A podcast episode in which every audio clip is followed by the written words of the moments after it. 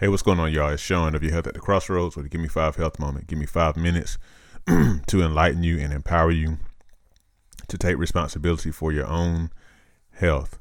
Thank you for being a listener. I hope, before I say my same spiel, I really hope this is something that is um, changing your mind, changing the way you think about your health, changing what you may have thought as far as like what you can do for yourself. I am not you know, against healthcare um, or anything like that. I am for the responsible use of healthcare. Um, because again, at the end of the day, it's the everyday things that you and I do that make the most difference in our health. How we eat, whether or not we sleep well, what type of activity, if we get physical activity in, if we're stressed out or not, all of these things. So that's what I'm for. And a lot of times, unfortunately, we're used to like just just doing stuff, just eating whatever, just living any kind of way, and then um, not considering that that has anything to do with us dealing with different kind of illnesses and ailments. So anyhow, um, I get off that soapbox. Um, make sure you subscribe. Make sure that you rate and review us on Apple Podcasts. All right, so I thought it would be good um, since this podcast is a President's Day podcast. I thought it would be cool to kind of talk about presidential health.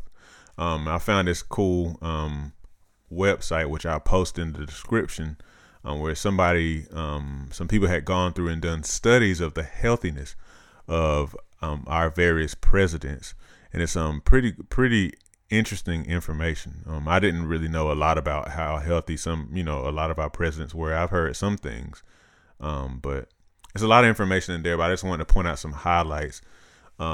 You know, on the health of some of our um, presidents, recent and not so recent. So apparently, according to this study, again, I put the website in the description.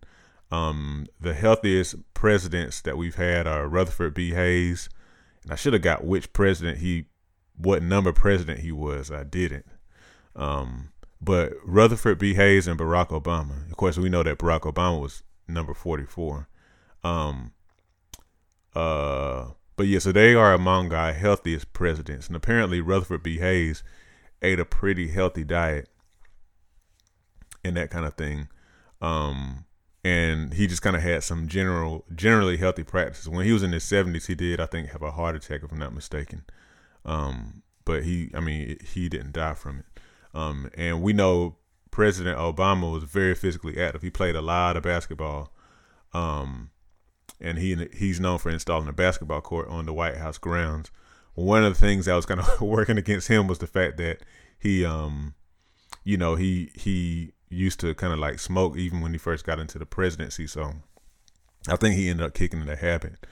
Um, let me see. Harry Truman is also known to be a healthy president, as well as Jimmy Carter, who, as we know, is the longest lived president. He's still alive. He's 97 years old and even in his 90s he had a bout with cancer which he overcame. And um but he's still kicking still active um and lives in my state georgia.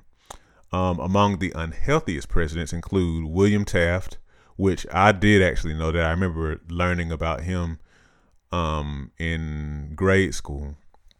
William taft was a very obese president and he was known to eat like a 12 ounce steak for breakfast. And um and uh, also he had very bad sleep apnea, which we know that's whenever you kind of stop breathing in the midst of your sleep and that kind of thing.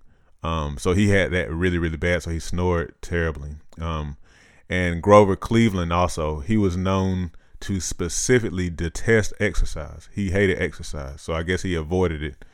Um, he just totally avoided it. And he also was known to be a very bad um, snorer, which means that he probably had sleep apnea as well. Um, another thing I wanted to say before the time runs out for this podcast is that the presidency is a very, very high stress job.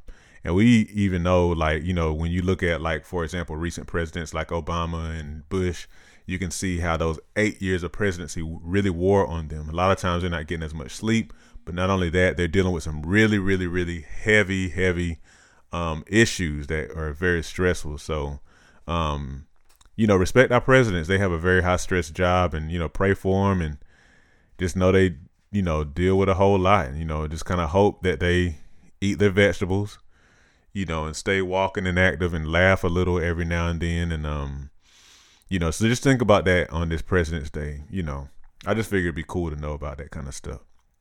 Anyhow, y'all take care. Um, I hope you listen to the next episode coming up soon.